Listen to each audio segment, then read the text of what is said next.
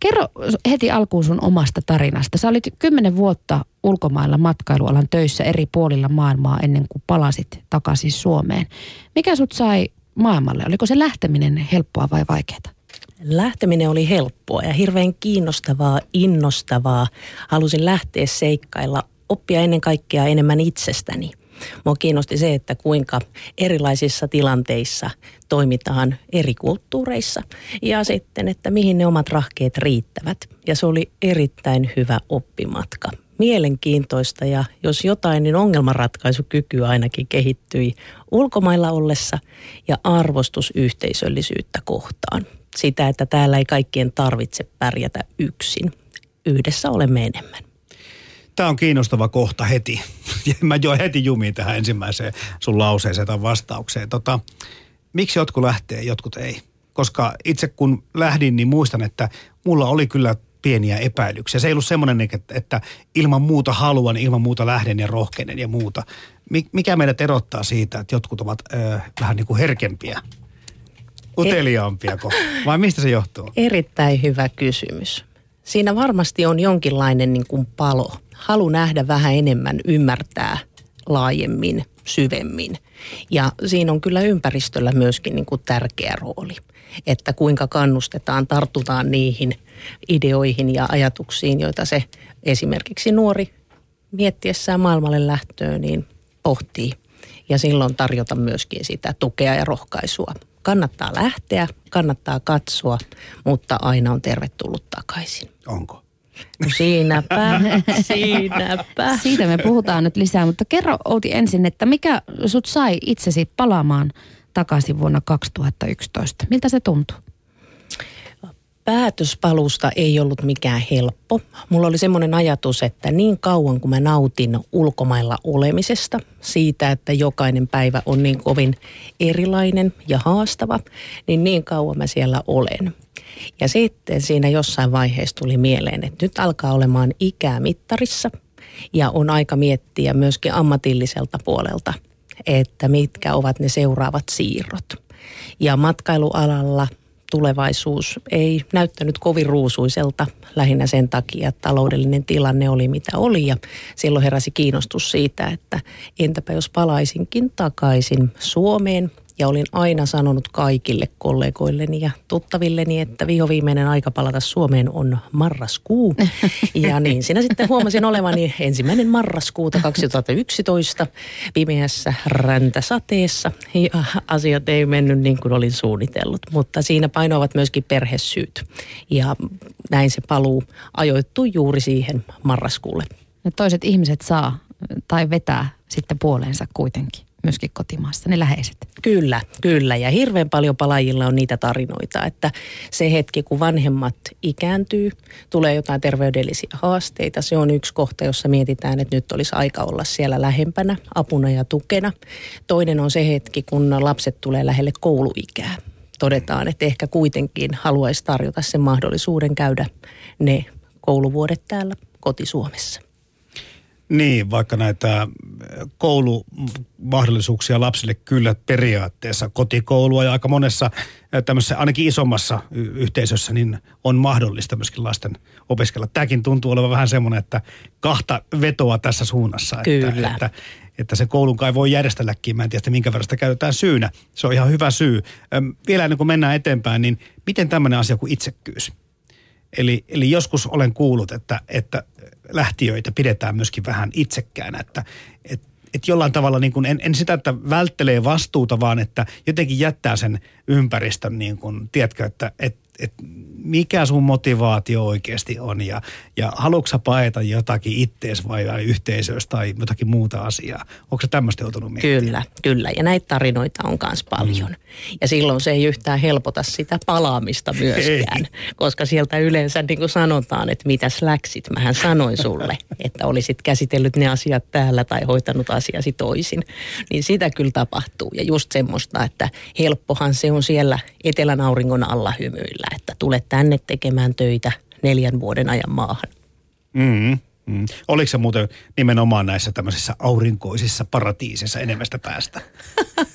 nimenomaan paratiiseissa. Joo, aurinko paistoi kyllä. Tämmöinen mielikuva niin. meillä on, jos ja puhutaan. kun aurinko paistaa, se on paratiisi. Niin. Ja matkailualasta kun puhutaan, niin, niin eihän sitä kukaan nyt kurjiin kohteisiin. Ei, ja välillä käy niin, että kun puhuu itse siitä matkailualasta ja ulkomailla työskentelystä, niin sitten keskustelu lopetetaan mm. siihen, että joku toteaa, että kyllä kuule meidänkin perhe on Kanarialla käynyt. Juuri näin. Ja piste, ja eikä olla lainkaan kiinnostuneita siitä kaikesta muusta työstä ja turvallisuuden eteen tehdyistä hankkeista ja muista. Että se, siinä on kyllä sellainen kateuden säväys aina hetkittäin. Esimerkiksi Virossa on käynnissä äh, semmoinen niin kuin ulkovirolaisten takaisin saamiseksi tai takaisin saamista edistävä kampanja. Ja yritetään siis saada omia, oman maalaista väkeä takaisin kotimaahan. Mutta Suomessa ainakaan kauhean näkyvästi tällaista kampanjointia ei tehdä. Ei, ja mä toivoisin todella, että nyt päästäisiin jo siihen vaiheeseen, että Suomi miettii, että mistä niitä työntekijöitä houkutellaan. Kansainvälistä osaamista tarvitaan ja suomalaisilla, jotka ovat asuneet ulkomailla, niin sitä osaamista olisi. Ja ulkosuomalaisia on huikea määrä, 1,3 miljoonaa. Ja sieltä ensimmäisen polven ulkosuomalaisia on noin 600 000. Ja mä oon saanut paljon yhteydenottoja niiltä suomalaisilta, jotka pohtii sitä paluuta, mutta eivät tiedä, että minne palaisivat ei ole työpaikkaa eikä välttämättä sellaista kotipaikkaakaan, jonne juuret vetäisivät. Ja silloin se päätös siitä paluusta siirtyy ja siirtyy ja niiden työmahdollisuuksien näkeminen sieltä maailmalta on välillä vaikeaa. Ja samanaikaisesti täällä on yrityksiä, jotka haluaisivat kasvua, kansainvälistymistä ja tarvitsisivat niitä kontakteja ja verkostoja. Ja niitä olisi niillä ulkosuomalaisilla, mutta nämä kaksi ryhmää ei kohtaa. Ja siksi meidän täytyisi käynnistää sellainen kampanja, jossa sä nimenomaan ohjattaisi kansainvälistä osaamista Suomeen. Ja tässä halutaan olla sitten osuuskuntapaluuna mukana. No minkälaisia ne sillat voisi sitten käytännössä olla? Mitä, mitä se tarkoittaisi? Olisiko se nimenomaan verkon hyödyntämistä? Mitä, mitä, mitä pitäisi käytännössä tehdä? No aivan ehdottomasti verkon hyödyntämistä tänä päivänä sitä sellaista, että ei enää palvella vain niitä ulkosuomalaisia meidän virastoaikojen puitteissa. Ja toivotaan, että ihmiset soittavat palvelun numeroon tiettynä viikonpäivänä, tiettynä kellon aikana, vaan että saataisiin siihen palveluun joustavuutta, rakennettaisiin sellaisia portaaleja, foorumeita, joissa nämä ihmiset pystyisivät keskustelemaan. Ja kaikki se osaaminen ei tarkoita, sen osaamisen tänne saaminen ei tarkoita sitä, että ihmisten tarvitsisi muuttaa Suomeen voisi tarjota myöskin niitä siltoja ja mahdollisuuksia asumalla siellä omassa maassaan, mutta sitten tekemällä yhteistyötä vaikkapa yritysten kanssa. Ja monesti kun lähdetään kauppaa hieromaan, mietitään vientiä, niin silloin mennään virallisia polkuja pitkin, jotka ovat kovin hitaita. Ja ulkosuomalaisilla voisi olla hyviä kontakteja ja keinoja päästä vähän niin kuin keittiön kautta sisään ja nopeuttaa näin sitä, että ollaan siellä saman pöydän ääressä ja pystytään sitten keskustelemaan myöskin suomalaisten tuotteiden ja palveluiden viennistä ulkomaille. Jäin muuten miettimään sitä, että kun tiedetään suurin piirtein, että maailmalla on siis 1,3 miljoonaa ulkosuomalaista, niin, niin tiedetäänkö yhtään, että jotenkin tuntuu siltä, että hyvin eri aloille he ovat levinneet. Että ei varmaan ole mitään tiettyä sektoria tai ammattiryhmää, mitkä ovat erityisen suosittuja ulkomailla tai ulkosuomalaisten keskuudessa, vai onko sitä mitään havaintoa, että ainakin yliopistopuolta lähdetään tosi, tosi, totta kai vaihtoa ja kaikkea muuta tuolla käymään tutkimus tekemässä ja muuta, mutta ja, kyllähän kädentaito ja ammattimiehenkin on mennyt paljon. Niin ja kyllä varmaan IT-puoli on ollut yksi semmoinen viimeisen Juuri vuosikymmenen näin. aikana, mikä Joo. on vetänyt kyllä. Kyllä, osaajia on paljon ja eri puolilla maailmaa. Meidän osuuskunnassa on Johanna Peltoniemi, joka tekee väitöskirjaa ulkosuomalaisten kansallisidentiteetistä. Ja jo löytää ensin ne ihmiset, joihin sä voit kontaktoida. Et ei kaikki ole samalla lailla verkossa ja sellaisissa esimerkiksi sosiaalisen median ryhmissä, joita täältä Suomesta käsin helposti tavoittaisi. Ja siinä on ollut iso haaste ensin löytää ne kaikki, kenelle mahdollisesti voi kyselyn lähettää. Ja nyt sitten parhaillaan odottaa vastausten saapumista ja sanoi, että noin 30 prosenttia olisi vastausprosentti, mikä on todella korkea. Ja mielenkiinnolla odotetaan niitä tuloksia, koska ulkosuomalaisia on tutkittu hirveän vähän ja myös paluumuuttajia erittäin vähän. Niin tähän yliopisto toimintaan voisi liittyä se verkostoituminen, että siellä tiedetään vähän paremmin, ketä on missäkin. Mutta sitten taas, kun tätä ei tilastointia kunnolla tehty niin kuin valtiolähtöisesti, niin jos joku päättää noin vaan huvikseen nostaa kytkintä, niin aika huonosti sitä on kyllä tietoa. Kyllä, ja kun sanotaan, että paluumuuttajia on vuosittain 9000, joka tarkoittaa yli 18-vuotiaita, jotka virallisesti marssivat maistraattiin ja ilmoittavat tulleensa takaisin Suomeen. Ja tässä ajassa on paljon niitä, jotka on muutaman kuukauden siellä, palaavat, menevät taas, jolloin ne ei edes välttämättä näy näissä virallisissa tilastoissa. Ja siihen 9000 vielä päälle tulee sitten lapset ja nuoret, alle 18-vuotiaat, joita on noin 4000. Ja jos siinä ajatellaan, että tänne vuosittain saapuu 13 000 ihmistä, jotka etsivät omaa paikkaansa ja sitä, että kuinka he voisivat tuntea itsensä merkitykselliseksi tässä yhteiskunnassa, pääsisivät taas mukaan näille rattaille ja tekisivät tuottavaa työtä, niin siinä on tärkeä tehtävä ja mun mielestä Suomen valtion täytyy olla mukana niissä talkoissa. Sitä pääomaa ei saa hukata. Meidän vieraana on siis osu- osuuskunta Paluun, eli Suomeen palavien arkea helpottavan osuuskunnan toimitusjohtaja Outi Le- Leinonen. Kello on 15 minuuttia yli 11. Puheen päivä.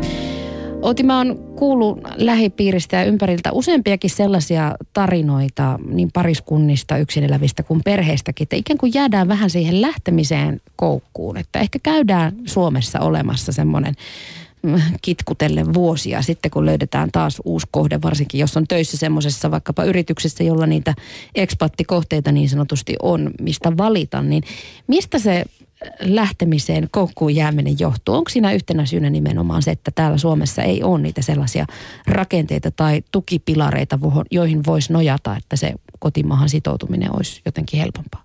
Mun mielestä täältä puuttuu semmoinen laskeutumisalusta sellainen, johon sä voit olla yhteydessä jo ennen tuloasi, varmistaa, että miten työllistyminen, asuntoasiat, se yhteisöympäristö, lasten, nuorten kouluasiat, niin että sulla olisi kaikki ajankohtainen tieto käytettävissä ja helpompi tehdä niitä päätöksiä. Ja tässä ajassa on vähän semmoinen harha, että ikään kuin kuulutaan erilaisiin yhteisöihin johtuen vaikkapa sosiaalisen median ryhmistä. Ja todellisuudessa, kun sä oot täällä jokaiseen saappaissa marraskuussa, niin niistä ryhmistä ei ole sulle apua ja tukea. Eli sitten myöskin siihen verkostoitumiseen tarvitaan apua sekä niiden ammatillisten verkostojen elvyttämiseen, jos on ollut pitempään poissa, mutta myös niiden sosiaalisten ryhmien löytämiseen. Ja paluumuuttajat ei kovin mielellään tuu ja nosta kättä pystyyn ja sano, että hei mä oon yksi palaajista ja on ollut muuten helkkari vaikeita. Vaan usein se asia sitten niin kuin puhistaan siinä lähipiirissä ja koitetaan niin kuin pärjätä yksin. Sen sijaan, että siinä tarvittaisiin myös näitä erilaisia vertaisryhmiä, mahdollisuuksia esimerkiksi kouluttautua. Ja meillä on esimerkiksi yrittäjävalmennuksia paluumuuttajille, jossa he voisivat tunnistaa paremmin sen oman osaamisensa ja sitten tuotteistaa sen ja saada sitä kautta myöskin uusia kiinnikkeitä tähän yhteiskuntaan. Miksi siitä palaamisesta puhuminen on niin vaikeaa? Ollaanko me kantasuomalaiset niin kateellista sakkia, että me ei kestetä niitä tarinoita? No siellä varmaan ripaus on sitä kateellisuutta. Sitten on myöskin tietämättömyyttä.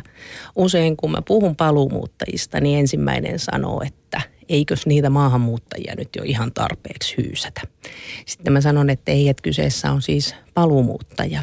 No niinhän se Koivisto aikoinaan niille Inkerin suomalaisille sen nimen antoi, että saavat käyttää. Sitten mä sanon, että ei, että kyseessä on suomalainen, joka palaa takaisin Suomeen. Niin sitten on vähän, että niin, ainahan täältä on lähdetty ja aina tänne on tultu, että mikä siinä on nyt niin vaikeaa. Ja sitten taas kun paluumuuttajat kertoo omia tarinoitaan siitä, kuinka hankalaa se on ollut esimerkiksi viranomaisten kanssa toimittaessa tai siihen yhteisöön palattaessa, niin tosi raakojakin tarinoita, jossa sen ihmisen ulkomaan kokemus ja osaaminen niin ohitetaan täysin. Millaiset sun omat kokemukset oli, kun sä menit vaikkapa kansankielellä työkkäriin, kun tulit takaisin? No siinä oli mielenkiintoinen jo ajanvarausvaiheessa. Mä koitin kertoa, että mun ää, edellisestä käynnistä on pitkä aika ja olen paluumuuttaja ja tarvitsisin niin kuin eri lailla ohjeistusta siihen, että kuinka nämä kaikki systeemit tänä päivänä toimii, johon sitten tämä virkailija sanoi puhelimessa, että puhut kyllä yllättävän hyvin suomea maahanmuuttajaksi. Sitten mä ajattelin, että jos nimi on Outi Lehtonen, niin ei tämä nyt kovin eksoottista ole. Että kyllä puhun kiitos vielä suomea ja tarvitsen vähän erilailla apuja. Ja siinä vaiheessa sanottiin, että kotoutumisen palvelut kuuluvat maahanmuuttajille, niille, joilla ei ole Suomen passia. Että resurssit eivät riitä palvelemaan palaajia. Ja se tuntui tosi kurjalta ja siellä oli sellaisia hetkiä, jossa tuntuu, että ikään kuin, että onko mä oikeutettu enää tulemaan tähän maahan, vaikka mä haluaisin tulla ja tehdä työtä ja osallistua. Niin se, se oli aika kova paikka. Siinä tunsi itsensä ulkopuoliseksi. Työkkäri nyt on semmoinen eh, legendaaristikin vähän kankea paikka ollut muutenkin. Ehkä, ehkä sielläkin ollaan otettu harppauksia eteenpäin pikkuhiljaa. Mites muu byrokratia, kun oma kokemus meni sinne, sinne kun kuuluin tosiaan äh, puolitoista vuotta Tanskan sairausvakuutuksen piiriin, niin, niin, niin tota, muistan kun menin sitten Kelaan asioimaan, niin sitten siellä kyselin jotakin – en muista mitä kysyy, mutta se vastaus oli, että jos sinut hyväksytään takaisin Suomen sairausvakuutuksen piiriin, niin tämä voi olla mahdollista. Niin kyllä tuli, tuli mieleen, että ei juman kautta, että – et ihan, ei, eikä tänne voi tulla takaisin, vaikka ollaan puolitoista vuotta pois. Nimenomaan, ja varsinkin sitten niillä, jotka palaavat perheen kanssa, ja mm. kumppani ei olekaan suomalainen. Ja lähdetään sitten miettimään, että onko hänellä oikeutta tulla tähän maahan. Oletteko oikeasti asuneet viimeiset kaksi vuotta yhdessä, ja onko työsopimusta näyttää saman tien, että pystyy elättämään itsensä ja perheensä täällä – ja kun mietitään, että kuinka moni täällä pystyy samanlaisen työsopimuksen takataskusta esiin ottamaan, että ootko yhteiskuntakelpoinen, niin se ei ole helppoa. Ja monesti juuri siinä vaiheessa, kun muutetaan ja suunnitellaan elämää, niin harvalla on selvät askelmerkit tiedossa. Hmm. Otaanko täältä muutaman Otetaan, kommentin? täällä on paljon Joo. tullut kommentteja. Täällä jopa, jopa joku on sitä mieltä, että nyt on ihan höpö höpö puhetta studiossa, koska 30 vuotta sitten Ruotsissa värvättiin paluumuuttajia takaisin Suomeen. Järjestettiin tilaisuuksia, jossa oli edustajat Suomesta. Sitten ö, kun käytännössä piti asioita viranomaisten ja pankkien kanssa hoitaa, niin kukaan ei tehnyt mistään mitään. Tämän päivän tilanne on ihan sama. Nyt en tiedä, mikä tämä höpö höpö on, koska tässähän hän on samaa mieltä kuin mistä me puhumme koko ajan. ei, ole, ei ole helpoksi tehty paluumuuttajalle asioita. Ja tällaista myöskin muutama sitten kommentti siitä, että monilla muuttajillakin voi olla semmoinen inhimillinen harha, että he ovat tallentaneet ikään kuin kotimaan mielensä sellaisena kuin se oli lähdön hetkellä. Ja paluu, vaikka kymmenen vuoden kuluttua, voi olla aikamoinen sokki. Eli, eli eihän maa tietenkään ole sama, jos ei ole matkaajakaan. Aivan. Ja siinä tulee juuri tämä tuttuuden harha, että ikään kuin ajattelee, että minäpä tästä tulen ja palaan siihen tuttuun ja pian huomaa, että se on tuttuun tuntemattomaan ja että se ympäristö on muuttunut.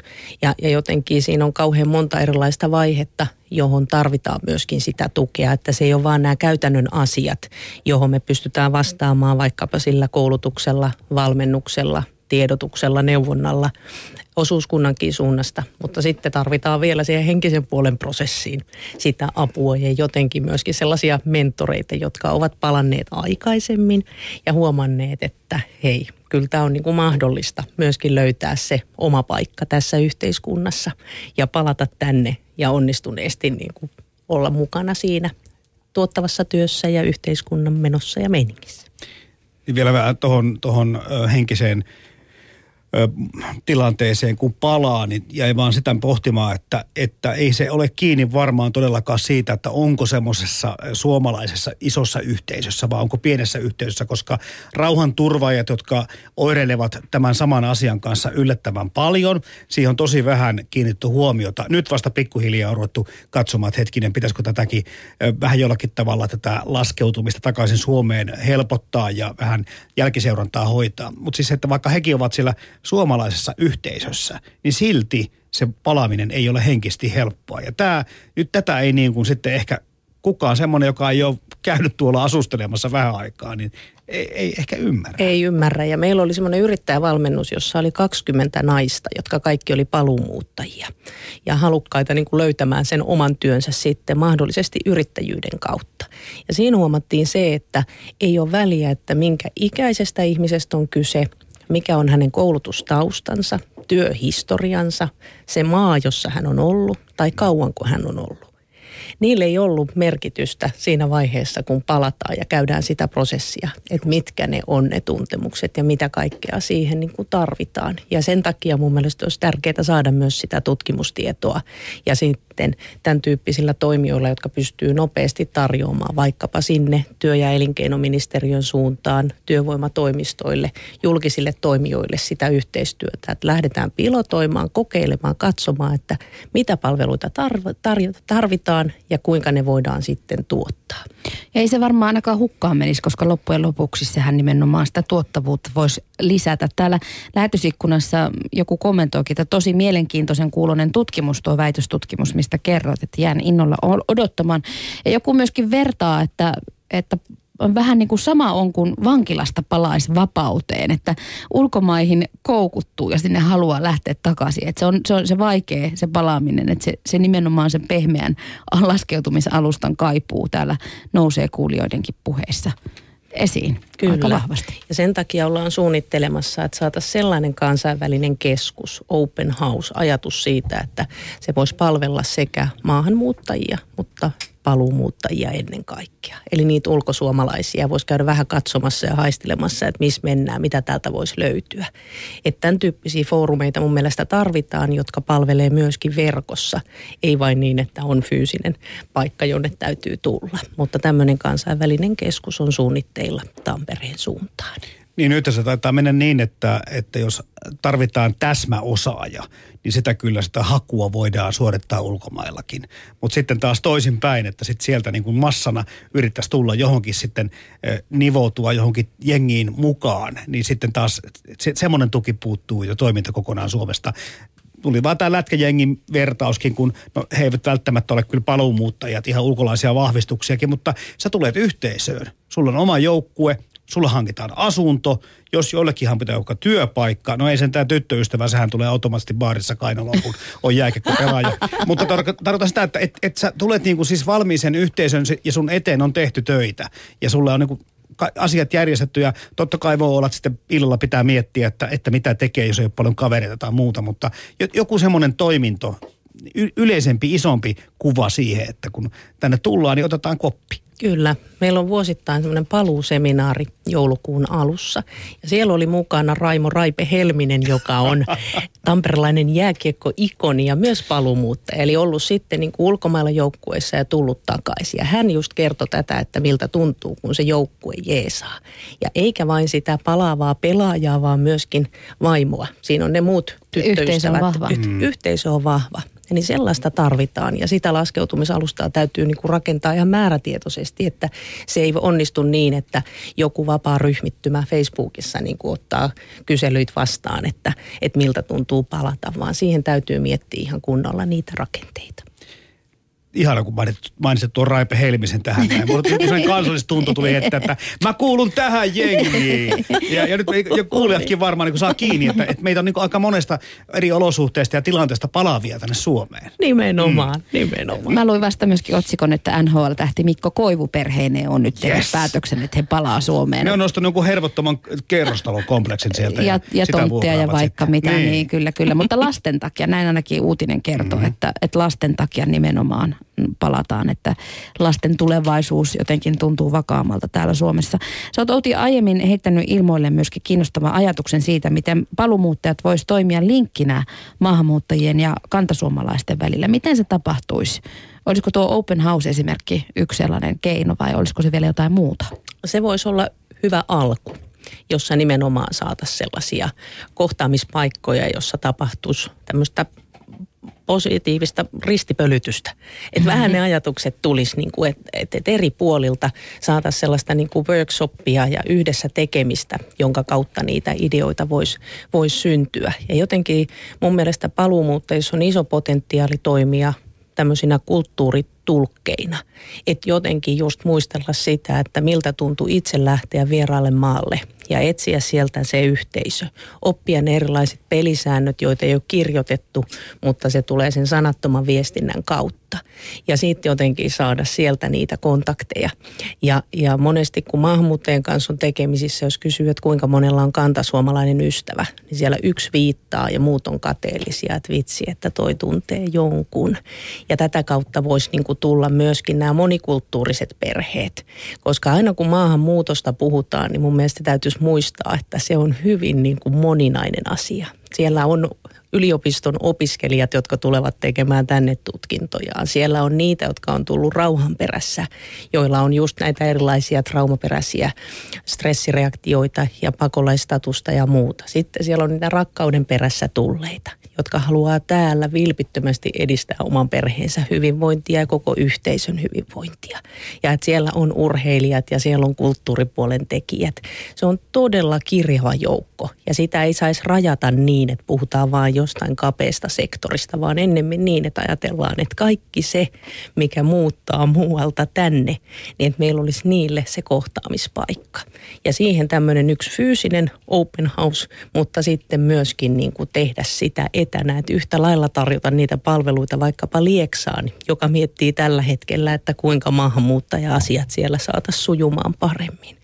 Niin mun mielestä niin kuin tämmöinen kulttuuritulkki apuna siinä, että kuinka se ulkosuomalainen voisi olla niin kuin sisäsuomalaiselle selittämässä, että mitä asioita kannattaisi huomioida. Vuorovaikutukseen tarvitaan aina kaksi ja kotoutumiseen sekä se maahanmuuttaja että se kantasuomalainen ja siinä tämmöinen muuntaja voisi olla kyllä erittäin hyvä apu. Se olisi mahtavaa, jos niin kuin ainakin tämmöisissä kasvukeskuksissa ja isommissa kaupungeissa niin olisi kunnan tai kaupungin titteli, kulttuurimuuntaja. Ihanaa, jee, mä heti. Yle.fi kautta puheen nettisivuilta löytyy tämä lähetysikkunamme ja siellä ehdotetaan Olavi Paavolaista, joka retkiltä palattuaan on todennut, että hei, täällä Suomessahan ei näköjään ymmärretä, mitä tuolla maailmalla tapahtuu. Itsekin seurasin monta kertaa kiinnostuneena sitä uutisointia, että millä tavalla kun verta Suomen mediaa jostakin asiasta kirjoitettiin ja sitten paikalliselta puolelta, niin se ero oli kyllä ihan niin kuin silmin nähden merkittävä. Me kyllä täällä todellakin ajattelemme aika, no onko sisäsiittoinen väärä sana, mutta, mutta kuitenkin niin, että, että aika niin kuin pienestä kulmasta ja, ja hyvin itsekkäästi monista asioista. Kyllä, ja sen takia ulkosuomalaisia täytyisi saada myös mukaan tähän päätöksentekoon. Äänioikeutettuja ulkosuomalaisia on noin 250 000. Jos he kaikki menisivät urnille, niin Oho. niin tarkoittaa että ulkosuomalaisilla olisi kymmenen edustajaa eduskunnassa. Ja se voisi auttaa tähän asiaan, mitä sanoit, eli juuri sitä arvoilmapiiriä, niitä asioita, mitä täällä tässä maassa halutaan edistää.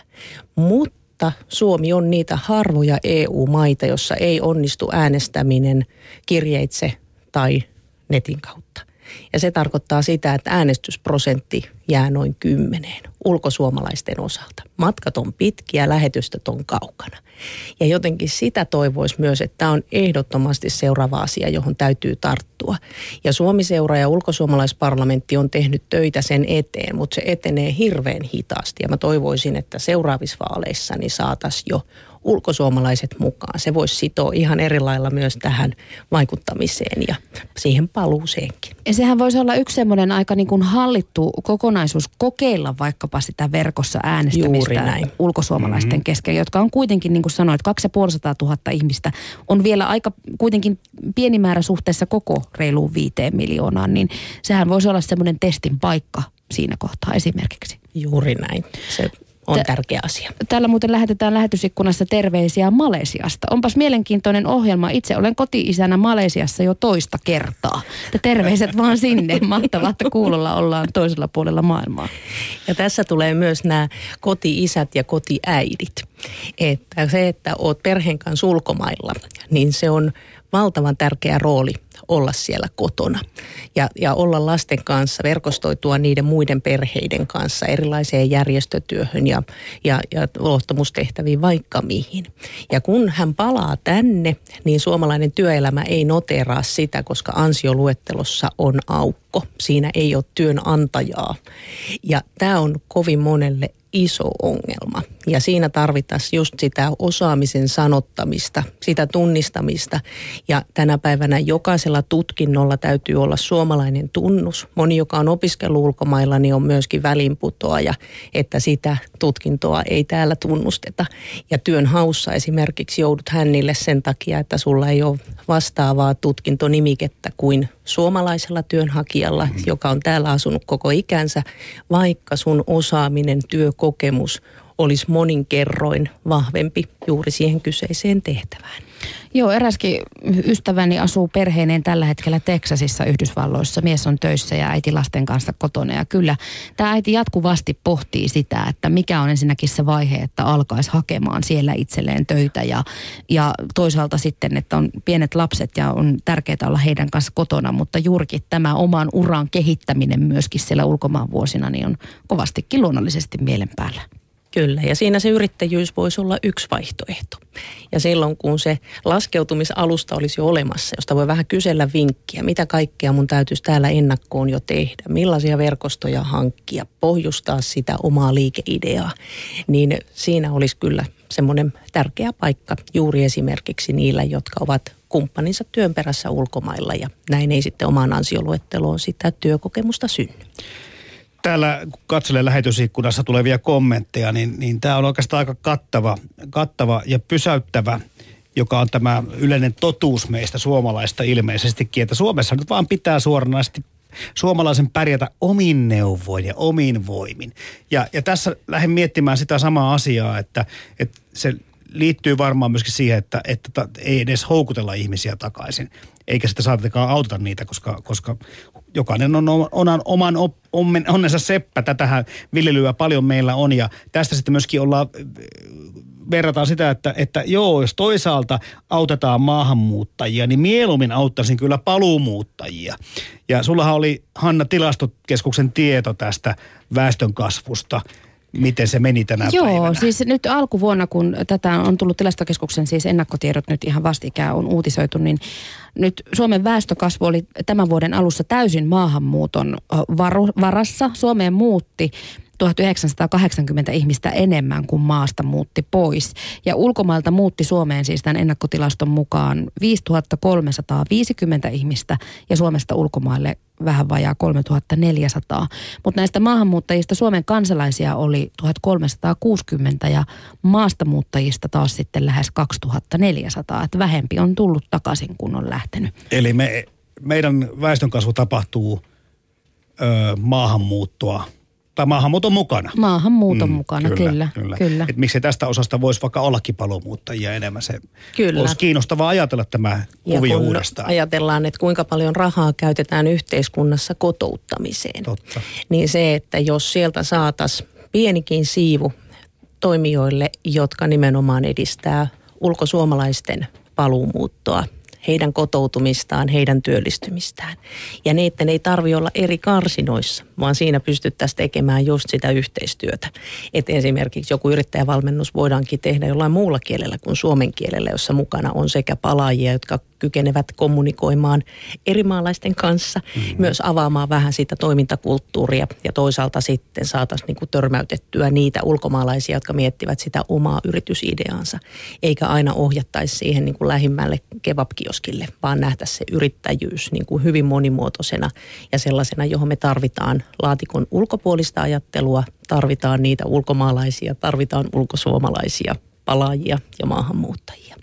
Outi Lehtonen, kerro vielä tähän loppuun. Sä työskentelet tällä hetkellä siis perustamasi osuuskunta Paluun toimitusjohtajana ja te olette perustanut tämän Paluun vuosi sitten ja nimenomaan haluatte helpottaa paluumuuttajien kotottamista. Niin millaisia hankkeita teillä tällä hetkellä on käynnissä?